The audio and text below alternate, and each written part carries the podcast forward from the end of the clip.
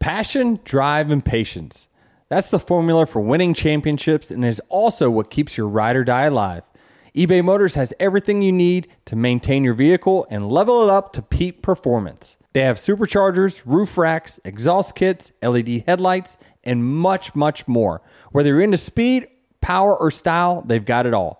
eBay Motors has you covered. With over 122 million parts for your number one ride or die, you'll always find exactly what you're looking for. And with eBay Guaranteed Fit, your part is guaranteed to fit your ride every time or your money back. Because with eBay Motors, you're burning rubber and not cash. With all the parts you need at the prices you want, it's easy to make your car the MVP and bring home huge wins.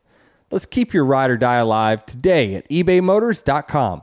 Eligible items only, exclusions apply. Don't even get that. No, no, there, that Let's was not a- get that started. no. It's already been started. What, that was the I know. plan. What I'm saying is, is that uh, this we need to cut the legs off of this story right away. The following is a production of Dirty Mo Media. What's up, guys? Welcome to Actions Detrimental All Star episode with my All Star co-host Jared Allen. I'm Denny Hamlin, driver the 11 uh, car for. Uh, oh, jeez, jeez. Joe Gibbs Racing. Let's not get that started. Um, and uh, yeah, wow, what a what a weekend at North Wilkesboro. It was uh it was a fun week for sure. I, I was a big fan for most of the week, watching all the late model races, uh, the truck race, all that, and then uh, we had some practice and, and heat races and and all star race on Sunday. So I hadn't seen that place other than driving by it um, many weeks on my way to Diamond Creek and Banner Elk, uh, a, a golf club I'm a part of that's awesome. And you always used to see just the old Winston signs, and I never knew what was actually in there other than pictures I'd seen on social media. But uh, a great place to, great place, great short track field. Did you see? Um, I, I can't remember who posted it, but pictures of the uh, I guess what what is now the media center, which was the, um, I, I don't know where the, the Driver's Lounge. No, or maybe what's now the driver's lounge, but a couple years ago it was an abandoned. Uh, yeah, I saw it. yeah, and it had like gurneys in there and stuff. Yeah. What am I trying to think of the? Uh, after you crash, you go to the infield care center, the old Oh, infield care center. Oh yeah. no, I didn't see those pictures. I saw what was the driver's lounge and like how it disgusting it was. Oh no, it was like this is a abandoned infield care center, and there's stretchers, Wow. and it looks straight out of a horror movie. You would love that. It, yeah, it would mean- be cool to see. I should go back to that. Jared visits uh, historic places everywhere we go on the road. He's uh, checking out. You know, where do you find? I mean, how do you do? You just research towns like whenever I don't know. We go to a town that I deem not that exciting. Like you, I, I look and you're you're at some historical place in that town. What? How do you? It's like off the beaten path. Insert city here or something. Oh, is there like a website for No, granolas like you?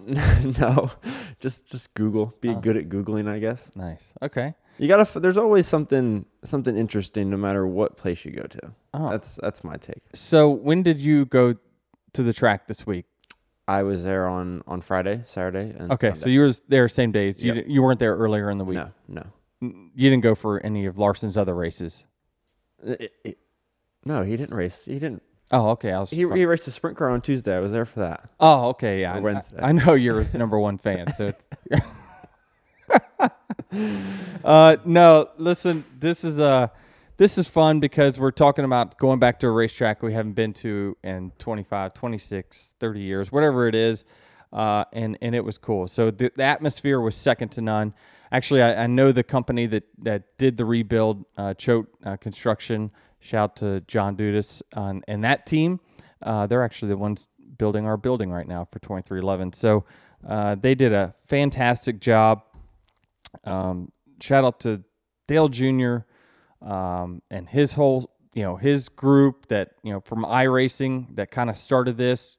You know, you had a handful of volunteers going out there and clearing the track and trying to scan the track for iRacing. Um, just just a fantastic vision that that those guys had to to bring this track back. And it's always been the track that had the most momentum to bring it back, bring it back. You know, Rockingham has got it too, but I don't know that it's to the extent that that that that Wilkesboro was.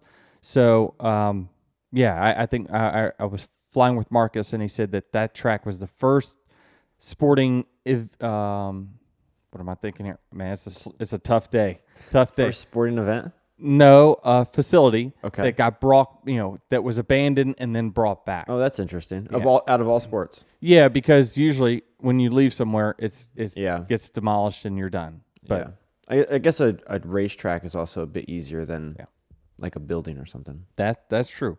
Um, I tell you, it was. Um, you know, there's certainly some mixed feelings about the racing product that we saw for sure.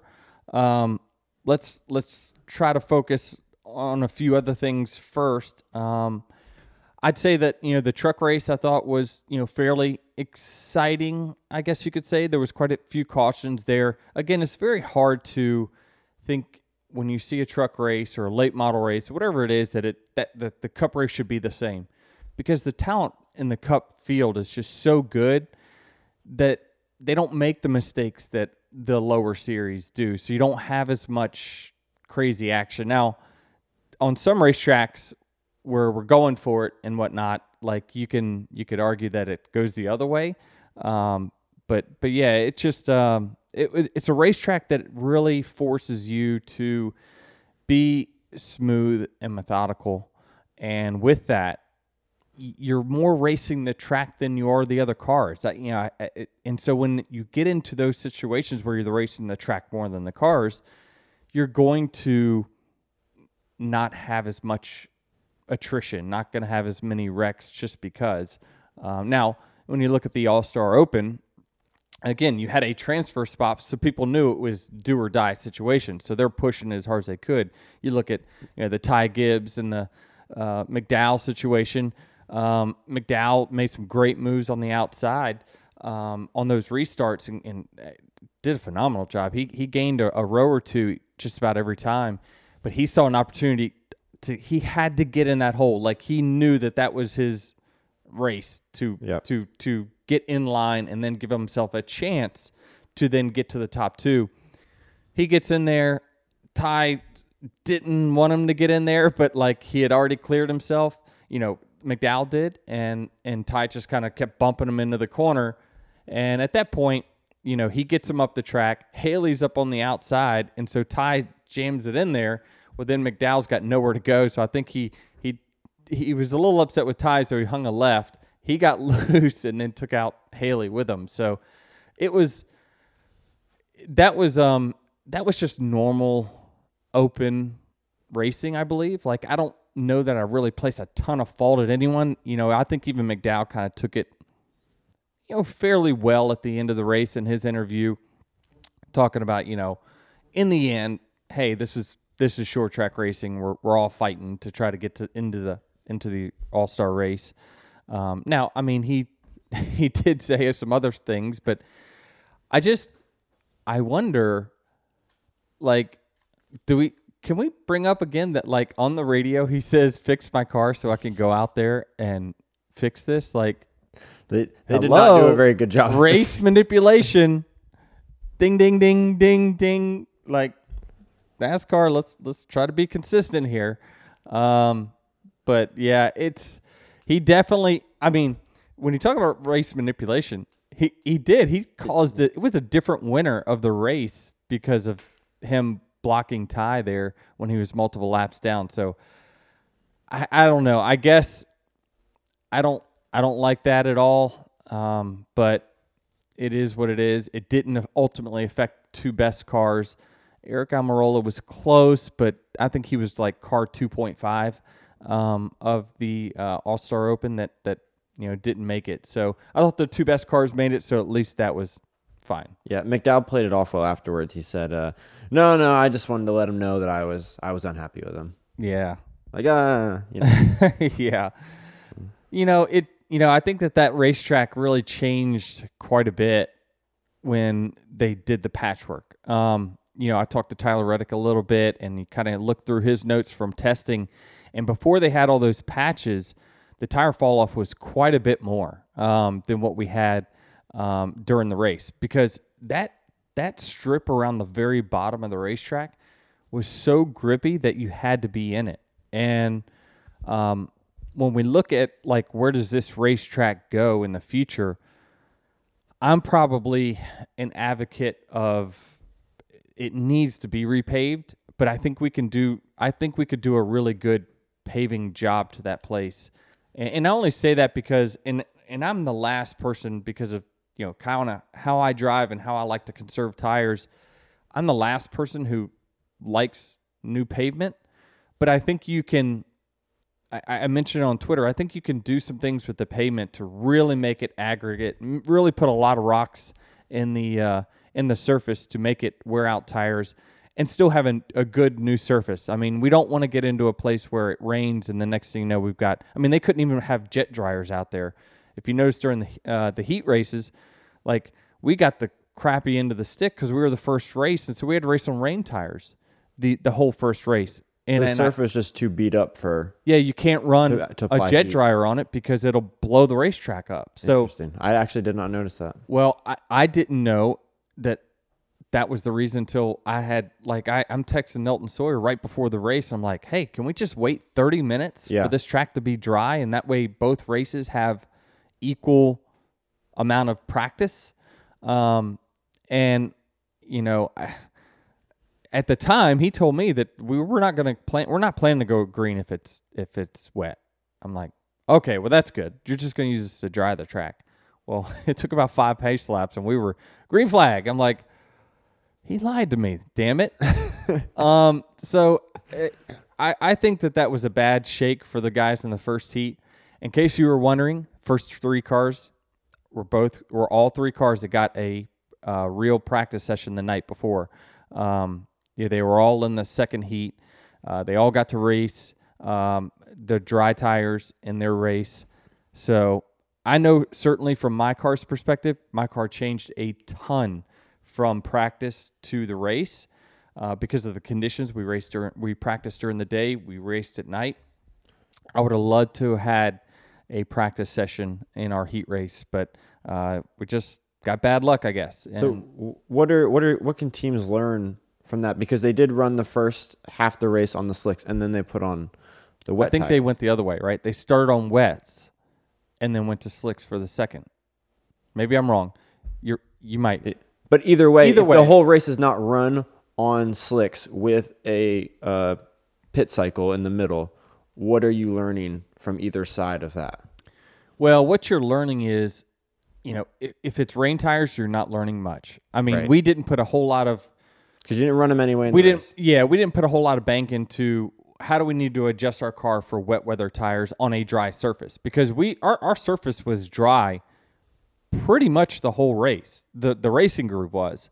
Um, and we ran had to run wet tires all 60 laps. So that was that was a bummer um, for sure.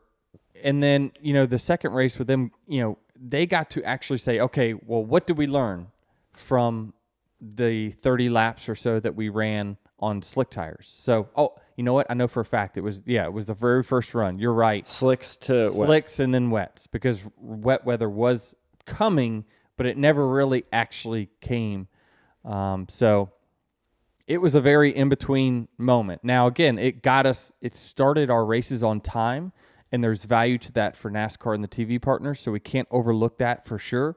Uh, but it was definitely a unfair advantage for the guys that got to race actually in the slick tires. So go, going back a little bit, talking about these tires, um, Goodyear actually gave you a shout out and said that uh, you were correct and that they could make a softer compound for future races that would wear out more, something like they're doing for New Hampshire. Yeah. So this goes back to probably three or four episodes ago, uh, where I talked about you know the the drivers and NASCAR and Goodyear all coming together and talking about how can we make this better. I am now more certain than ever that Goodyear can fix our competition problem. Without a doubt. I believe that the tires are the biggest factor in our competition. Uh, NASCAR and the and the teams spend so much money.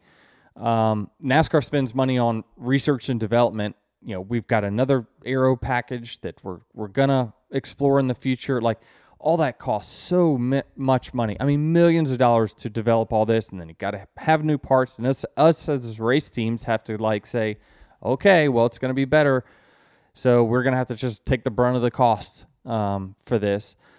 And what we saw was that the rain tires, while they were different in the sense of you thought that they were going to fall off more because they get hot, especially on a dry surface. They fell off less, but there was more lap time vari- variability. So I what I saw is uh, is we have a, a chart on our um, timing scoring that shows passing positions exchanged, right? And it, and it, and it amounts to what it looks like an X on a screen whenever there's a position change. If you look at the first, if you let's go to race two of the heat races, they were on dry tires. There was a three or four positions changed in the first three spots right after the restart. I'm talking about like lap one, lap two. Then zero position changes all the way until that caution came about lap 25. None. Like there was 10 straight lines of people that just wherever they were, they stayed. And you looked and it had about a 1.3 seconds of fall off. The problem is everyone fell off to the same speed. We're all going the same speed, right? We all have the same cars. Everything is very a lot of parity, so everyone's just going to run the same speed. The the what I noticed with the rain tires, a the times picked up dramatically, and you're thinking, and I'm thinking, what? That makes no sense to me whatsoever. Why is a tire that has less contact patch faster than a tire with more contact patch? And the reason is because it's way, way softer. That the rain tires are dramatically softer than the slick tires because when they're wet, you can run a much softer compound. That's what gives you the grip in the in the in the in the asphalt to the tire. You have to make the the, the, the rubber really gushy, really really soft, So it sticks. so it sticks. Um, and actually, if you look, the lap times, the fastest we ran all weekend, everyone was when they had uh, rain tires on. So that says, well, wow, the tires are a lot grippier with with rain tires. Then I sp- started paying attention to the race itself, and I'm looking, and guys are able to run right on each other's bumper on the rain tires. And then this brings me back to a conversation of why we're getting so aero tight or aero loose behind other cars. I mean, I noticed it in in the main event where if I I ran I, I drove the second right away and then I sat behind the 99 for a few laps and my stuff just burned slam up like it was I, I, I came to him and then all of a sudden my car just picked up out of the racetrack and it felt like my tires were 80 laps older. Goodyear said to us during a meeting in Charlotte, I think this was last year or the year before. We were talking about why is it that when we get behind other cars, our tires just chatter. They don't even slide anymore. They just chatter and it feels like we lose all grip. And it's because there's a saturation number in the tires. So they said that that saturation number has gone up. So the saturation is basically now this is super uneducated, but it's like you have to load the car. The car has to have a certain amount of saturation load in the tire to the track for it to get the grip that it's built to have. Now, when you have air taken off of your car, there's not as much pushing down onto the tire, so it's not saturating it as much, and therefore it just skims across the top of the surface. So that is the advantage that the first car has is he has all the air on the car. It's making it pushing stick to the track. It's pushing the car down into the racetrack and saturating the tire to give it actually more grip. And when we get behind, air comes off the car. No longer do you lose downforce just generally in the car, but the tire loses a ton of grip because you're not saturating it. So I think that there must be a much lower, there has to be a much lower saturation number in the rain tire than the slick tire. But now this is a mold of how can we make our slick tires better? Because I think that is this as much about fall off? Is it just is about making so it's not such a detriment for the second place guy or then the 10th place guy when they get the air taken off of the car you have to still be able to saturate the tire and the problem is we can't because we don't have the downforce of of the air pushing down so i think that that we we we know what we can do goodyear was definitely open and and honest with us about we were very conservative in the first year of next gen when building our tires. We tried to build the same tire for all short tracks. Let's be honest, all short tracks are not built the same. You know, we were racing the Phoenix tire at North Wilkesboro. In case you didn't know, Phoenix is not one of our best races either. I think we have to really work on our tires a lot. And I think Goodyear's well aware of it. They even said, you know, publicly that we we are well aware that we need to go softer. Um, I just hope that the saturation numbers that they have, that I know that they have the data on it, they start bringing that number down so it doesn't hurt the guy that has less downforce. He still has the same amount of mechanical grip in his car as as uh, the leader. That will make our racing better because I noticed with the rain tires, uh, Brad Keselowski was literally pushing someone around the racetrack, all, all the way around the racetrack for laps. And I'm like, wow, look how close he is to that car. Like normally, our car would just slide up the racetrack if we were on the slick tires. Um, but yeah, it's the tires, tires, tires can fix most of our competition issues and not aero packages. So I have a question slash reaction to all that, and hopefully this this comes out and is understandable. In the truck race, or in any truck race for that matter, it works or Xfinity race, it's usually pretty good, right? Because you have uh, such a difference in the skill level of drivers. You mentioned it, And equipment. and and equipment. Mm-hmm. Okay, well, we can't fix that in the Cup Series, so take equipment out of it. Let's Okay. just say it's just driver skill. So like in the truck race, you had Larson, he's at one end of the spectrum, and then whoever else is at the other end of the spectrum. If you had the perfect tire in the Cup Series, could the tire and the tire wear and the tire fall off and how the driver manages all that create that wide of a spectrum in driver skill that we have in the truck series? Yes, without a doubt. If I if like I from the guy who's best, let's just say, Yes. let's just pretend it's you, the guy who's best at managing their tires versus the guy who's worst at managing their tires. Can that scale be as wide as the skill gap is in the truck series from guy from first Yes. place guy to last place? Guy? Yes, because uh, the the proof is in the results. Now, listen, not everyone had a chance to tune their car. Let's be 100% add that disclaimer. Not everyone had a chance to tune their race cars for wet weather tires. So you, ultimately, you're going to have variability in lap times from the worst car to the best car. But what I saw, if you look at the, the lap times from the heat race to second run, everyone, while they gained a lot of speed, everyone did, they were all running pretty close to the same lap time, same as they did on the slick tires. But then, right at lap 25 on the rain tires, the field started splitting. I, I looked in the lines, so we have graphs that have lines, and they show it on TV quite a bit of, you know, the lower the line, the lower, the faster your lap time is. The higher your line, the the, the slower your lap time is. And I looked in all 10 cars, it, it, it was spread out like spider's legs. Like it was, they went from all running the same time to all of a sudden everyone was running dramatically different times. And it was because the tires were starting to wear out. We were starting to get to the treads were wearing off, and then it was getting to the bald part of the tire. And the bald part of the tire is really, really hard. So then you lose a ton of grip. So right before the end of the race, we were about to have a ton of position changes.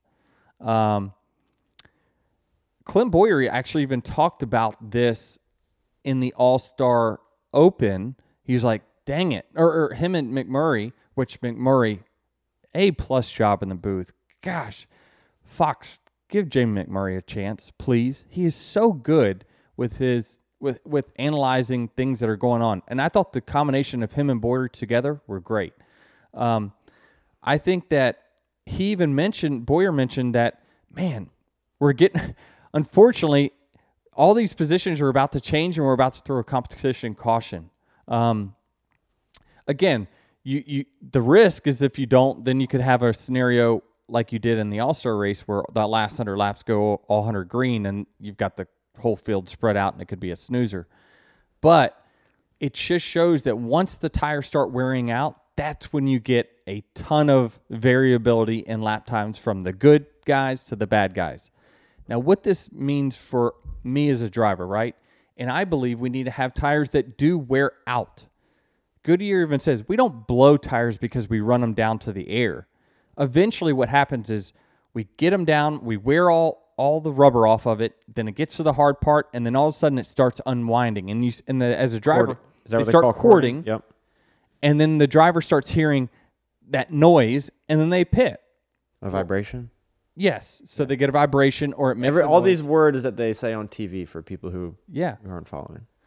But what happens then is now I have the option as a driver to make a decision. It's a restart.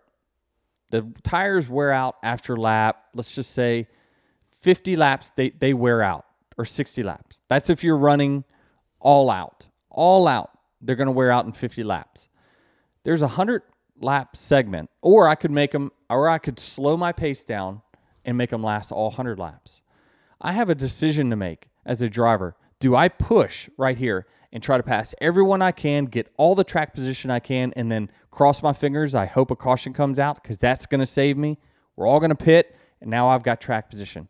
Or do I be patient and say, man, I think maybe this race is going to go green. So I'm going to just hang out here and make my tires last the entire distance of the sta- of the stage.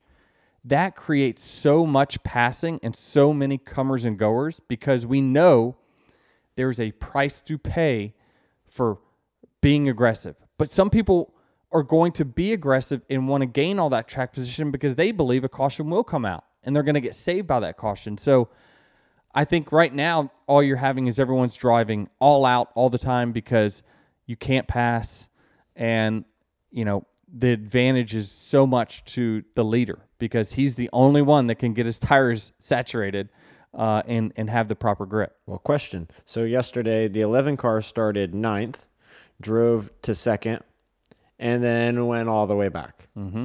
That was a sign to me.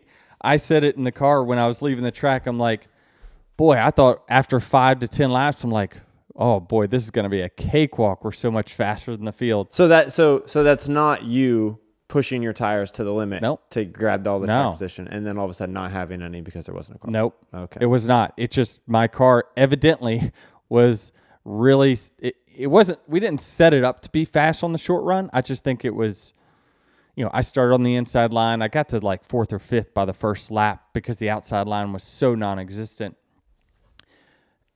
I, I just think that it was a case where usually when you have a car that's that fast in the short run, you're either your air pressure's too high or your springs are too stiff or your shock set. There's something that is wearing out your tires more than the competition and it's pushing down on them more. So that your tires did wear out. That's why you did uh, the yeah rear. or they got hot. You know the you know goodyear's tires a lot of the times when you see the drop off it's not because they wear out. It's because they get too hot so when you spin them you get them hot um, but they did have some wear to them these tires did have wear to them over a course of a super long run I I knew that once I was stuck behind the 99 after that the initial five laps and I got the second right away, I thought that oh boy, I got stuck behind the 99. Next thing you know, I make a push to pass them. I couldn't quite get there. I backed off a little bit, made another push to go past them, couldn't couldn't get it done. Next thing you know, I just started going backwards that's what we saw, right? Is the leader has the ability to set the pace because he has so much more grip than the second place guy. Or, you know, if you sat right behind somebody during the race, you just paid a huge price. Like I noticed every run that I got stuck behind someone early, if I ran five, ten laps behind them, my stuff would get so hot, I would then start going backwards. So it was um it was an interesting race and how it all played out. I certainly thought that we were going to have a better race. I thought the long run was actually our strong suit. Uh, but when I look at practice and how it went down, and a lot of times you put so much bank into, well, look at our lap times and how good they were.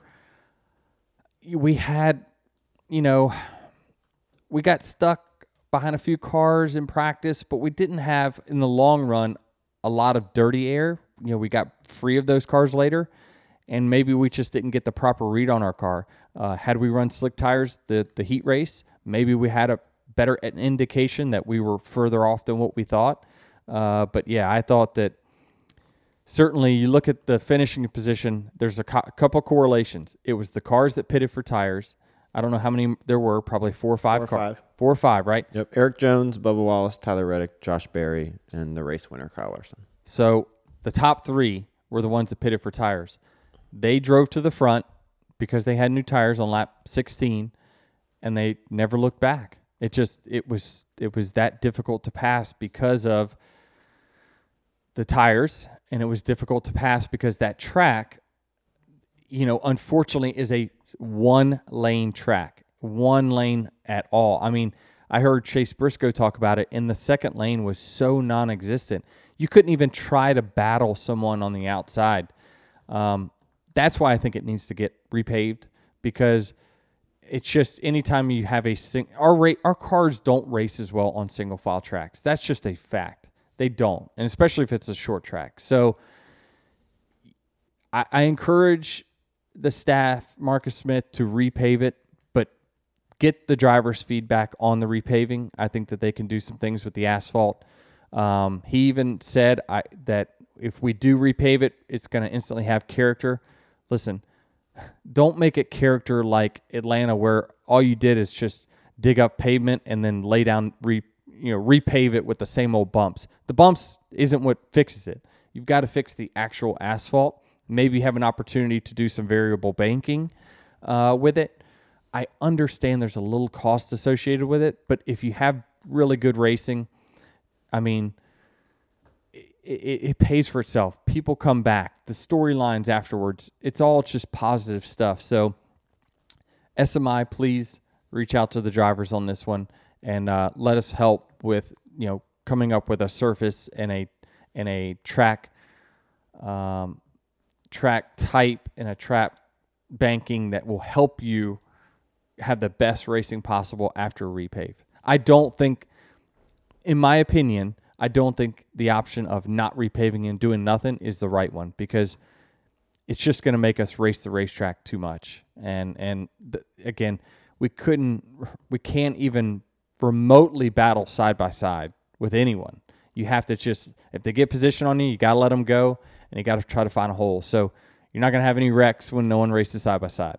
So Kyle dominates the or wins the truck race on Saturday, and then despite starting at the rear after having a, a penalty on pit road after he he pitted for those fresh tires, he was the only driver that was able to drive through the field as quickly as he did. Right, Tyler Reddick and, and Bubba mm-hmm. Wallace ended up finishing behind him, but Kyle was to the lead. Yep. twenty laps before Bubba got to second. Well, there was no question, right, that that Kyle had the best car or he was the best driver, one of the two. Uh, Chase Elliott said that. He's they're like, you know, how does that happen? He said, well, it, it's either the driver or the car, one of the two, right? So, I think that Kyle uh, is a very actually underrated talent on worn out racetracks. I think for a while there, he he definitely was one of those guys that would wear his stuff out quick and then he would drop an anchor when it comes to um, long runs. Man, he he just flat wore the field out. Um, I love his tweet uh, with Bloomquist uh, saying, you know, if they didn't put me to the back, we would have lapped the field. Uh, that's just awesome. you know, uh, I hated it from my standpoint because you know he, I was one of the guys taking that beating by him uh, all race long. But you know, this is this is sometimes you have a blowout, and we had a blowout this week, and so um, we just got to suck it up. We got to talk about the positives, and that was that that crowd was amazing. Even on, I mean, the crowd that came out just for to watch us do 10 second pit stops for qualifying was amazing. And so, um, hats off to the team. I will. Uh, one thing I will say though is that uh, my friends were a little disappointed there was no beer in the infield. So they said that uh, they just kept walking circles on Okay, top. and you get trapped in the infield once the race. They got starts. trapped. Yeah, Let's try. You know, when we do the repave, let's let's dig a tunnel, um, or a bridge. or a bridge. What's easier, bridge or a tunnel? I don't know, but certainly we're gonna, it'll be a cost decision on that one for sure. Uh, but yeah, it was cool. I mean, I felt like I was at a local short track. Uh, so hats off to the fans. Saw a, a, a awesome brawl uh, in the front stretch, evidently.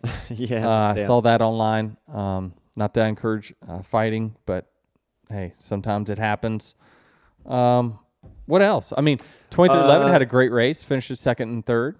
They, Yes. they were they were strong. Yep, Uh, they did. they Uh, beat up Bubba us. was best of the rest. He said. Yeah. Um, I don't know that I love his whole Luvers comment after the race, but yeah, yeah that story here nor there. Uh, but I think that, yeah, we, JGR, I, I, I guess a letdown for us. All of our cars kind of finished ninth to 13th. Definitely not what we anticipated after practice. Uh, again, I, that just tells me that it's not just us that missed missed the boat when it came to uh, adjustments for for uh, those conditions. We all just missed it. Yeah, I thought it was interesting to see in the truck race, um, Ross Chastain just pull over for Larson when he got to him, Mm-hmm. and then in the heat race he just dropped to the rear. So I think he really took that "be less aggressive" to heart, and or it's some type some type of uh, uh, him trying to say, "Hey, this is what yes happens and when I'm not yes aggressive." and no, yes and no. Because I mean, i again, y- y- what if you had a train of cars behind you and you got someone beating off your back bumper and you're worried about them passing you? You knew you were going to get passed by that entire train of cars. So it was again. That's why we, we got to have a repave because we need to have a second lane of some sort um, to to help to help with that. I, I think that he did it not necessarily because of Larson, but because he's racing the racetrack. Maybe, Yeah. maybe. So what what's next for for North Wilkesboro? Do we have a, a points race here next year? All star race again? A very cold clash in February. You know, I'll give props to our, our our producer Travis on that. He's like, well, why don't we just run the clash here? And I'm like, oh my gosh, that's such a great idea. That way, you know, because the travel to the Coliseum is such a it's a financial nightmare for the race teams. It's just- travel to the Coliseum for the first race of the year or travel to the Coliseum in general? for the first race of the year. Okay. it, it's such a tough thing for us. Well, um, the the clash in general just doesn't make financial sense for the race teams. That's just a fact. It just it, it didn't make sense before, but then now that we have to go to the West Coast, it definitely doesn't make sense. And then not only that, on the financial side, personnel side, it is it really hurts our race teams for two weeks. It is a tough travel back and forth, and then you got to go to Daytona. It's just a really a strain on our guys, to be honest with you. Um, so he's like, "Well, just run the clash at North Wilkesboro," and I'm like, "Oh, that's a fantastic idea." And then you forget that it's February second or or whatever, and it's like, "Oh, uh, hey, traffic's going to be 35 degrees." So bundle up Yeah. if we're going to do that. But I, yeah, I don't think you can do it because of weather. It would be too cold. But that being said, that spurs the imagination of well, there's a lot of really great short tracks in the southeast that in the Georgia, Florida area um, that we could run the clash at and not be such a crazy pull for us. Now, again, is it a market like LA? Probably not. But again, every year you keep doing it, it is going to lose its luster a little bit, which we did. We saw, you know, a definite jump from year one to two. My guess is year two to three, naturally, you're just going to have a little less excitement around it for sure. So I'm in favor of moving things around. One thing I don't want to see, and I heard these rumblings do not put dirt on that racetrack or not you know don't dig up that pavement and then say all right well we're going to run dirt for a year I thought they already did that. as an in between what do you mean I, I thought the oh no, I guess not because there wouldn't have been pavement there.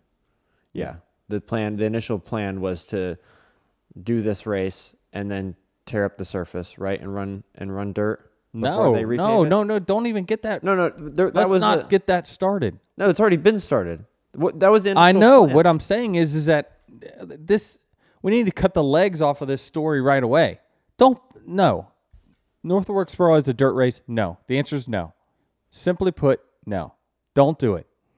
You're making a mistake by doing that. It. I'm telling you, it will lose its short track. I mean, gosh dang it! Just repave the thing. Let's fix the surface a little bit.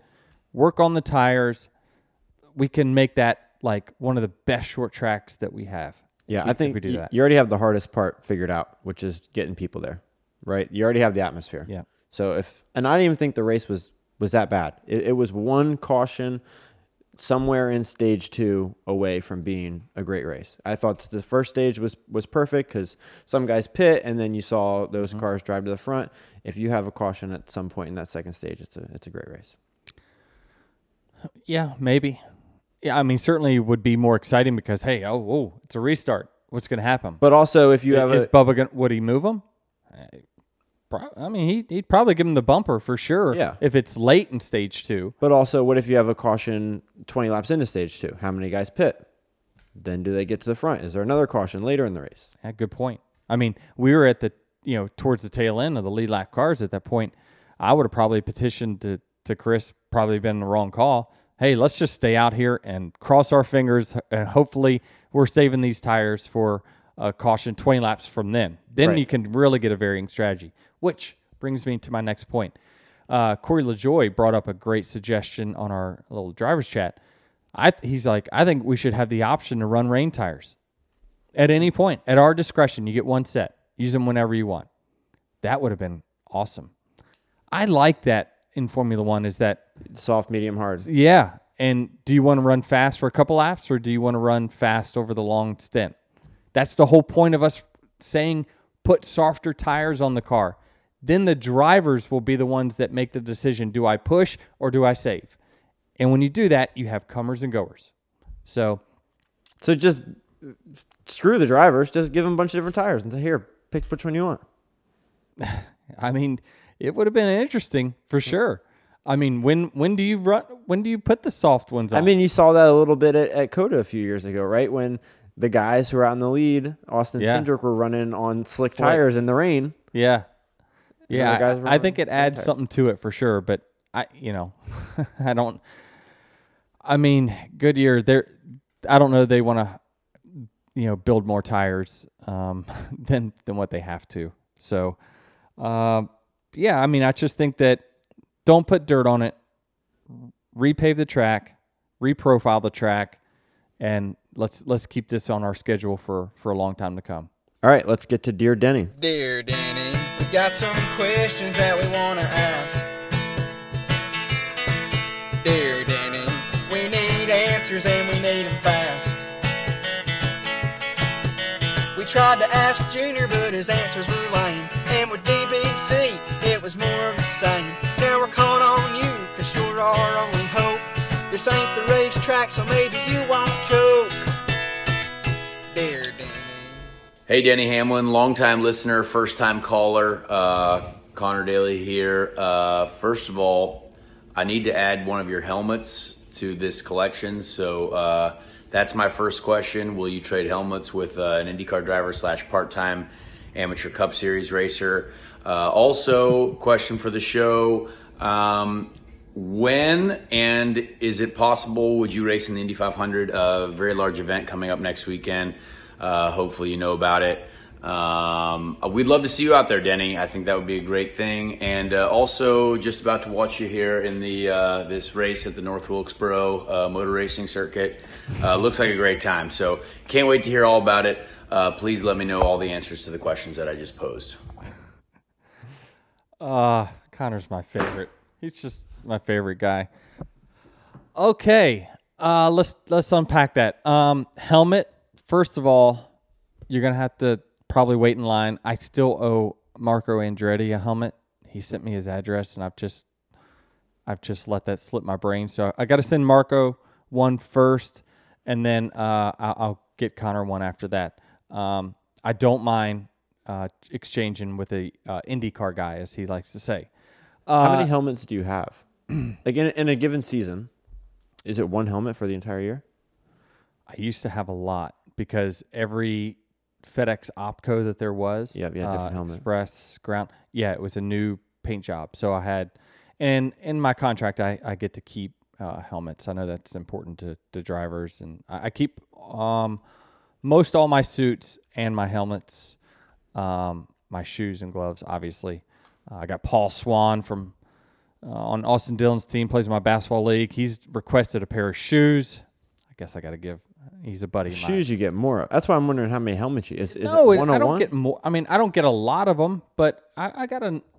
Don't give me that. Don't roll your eyes. you got enough shoes. it's difficult for me to get a lot of different. Like I want a lot of different colorways. I like my racing shoes, so I don't want to get off on a different path on that because it does take a long time to manufacture a new Yeah. design. Now they can do different colorways pretty quick, but so I owe I owe Paul Swan a pair of shoes. I owe a helmet to Marco, a helmet to Conor. Um, I, I don't get as many as I as you think. Uh, I go through probably eight to ten pairs of shoes a year.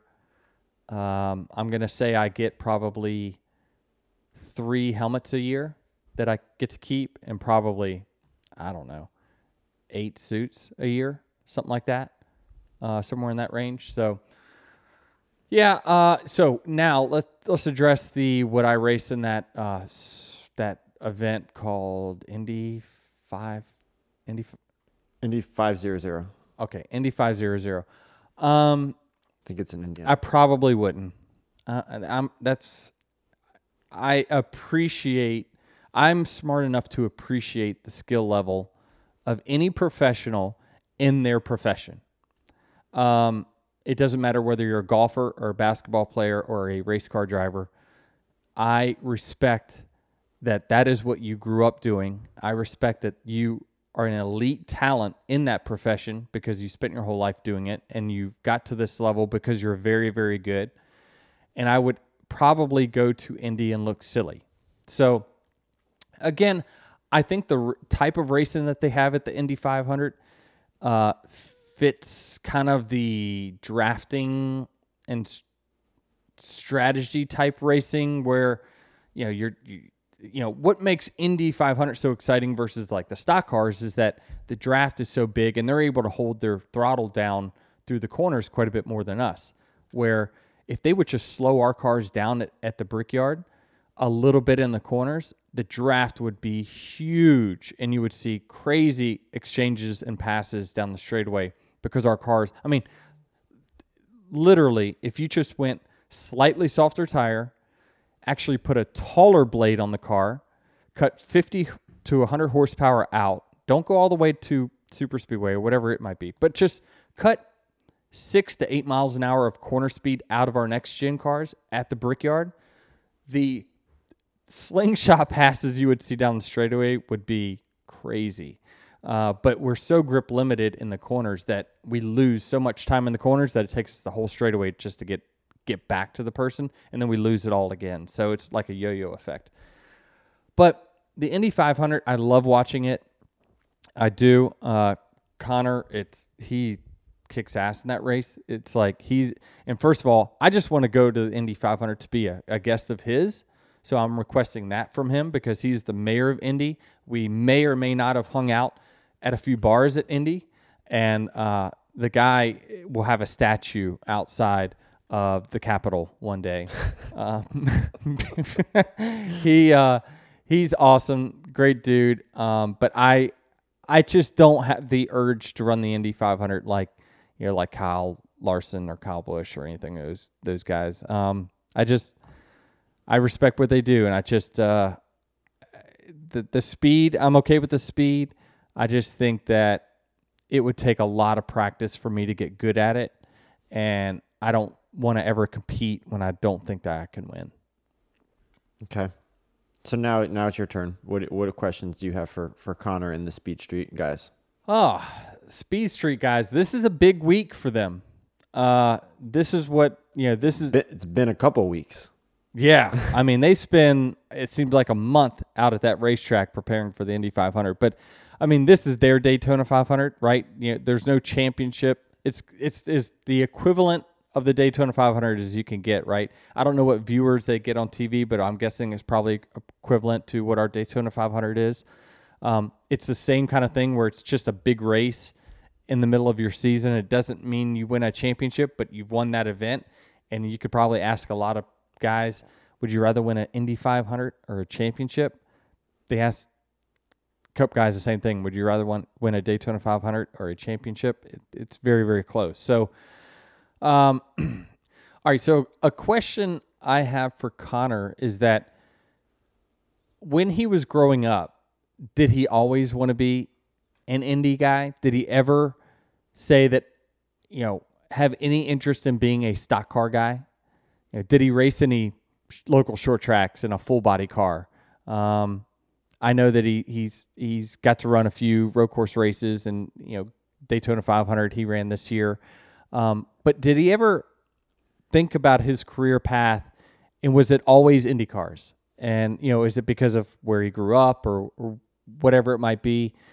But you know, did did he ever have a desire to take the path of I want to be a stock car guy? Big week for the the Speed Street guys with the Indianapolis 500 coming up. Um, check out their show; they're great. Conor Daly and, and Joey Molinaro. They're they're both hilarious. First Yep. of all, and then the guests they have on there are super interesting. They had uh, uh who's the American F1 guy now? Um, Sargeant? Yeah, he was on the show a few weeks ago, and that was a that was a good listen. Yeah, I mean they, they do a great job over at Speed Street, and encourage everyone uh, to to give their show a listen. Once you listen once, you're you're you're going to be listening every single week. But this is their this is their week. Um, excited to hear what their perspective is. Uh, they've been on the racetrack now for a couple weeks. Um, what is does Conor like his chances uh, for this week? Um, yeah, just listening to those two. They're they're funny. First of all, a lot funnier than we are, and uh, and I just love listening to their perspective of the IndyCar world. They they really go over, um, you know, kind of the the recap of the races, very similar to what I do over here at Actions Detrimental. So uh, give those guys a listen this week. Yeah, so the Indy 500 that's on Sunday. We also have the Coke 600 on Sunday. 600 miles. You finally checked this one off your bucket list last year. Um, I don't know. What are you, you you looking forward to the second time? I am. Um, certainly feel like uh, our, our cars have gotten better on the mile and a half. So obviously, the last mile and a half we did win at, at Kansas. So certainly, I'm optimistic by it for sure. Um, you know, we've had a had a couple weeks where we've been a little off on the setup for sure. Uh, Darlington, uh, again, we had some damage there. We did to re bring that back. We talked about Darlington, whether you know why my car was so haywire. When I did hit the oil or whatever the 15 was leaking early in that race, uh, we did bend quite a bit of parts in the front and the back in stage one. So, to give uh, listeners a recap of what happened to our Darlington day uh, that was so out of character for us, we, we definitely had a bent up car. So, um, I'm looking forward to it after a few weeks of just definitely not being white hot. We we just kind of This is off. the last week, so of This- your of your white hot prediction. That it, oh, I said through Charlotte, right? yeah, Yeah. Well, let's finish it off and get uh, white hot and, and win this thing. I would love to. I mean, as a Coke family driver, I've been part of the Coke family now for 15 or oh, 18 years.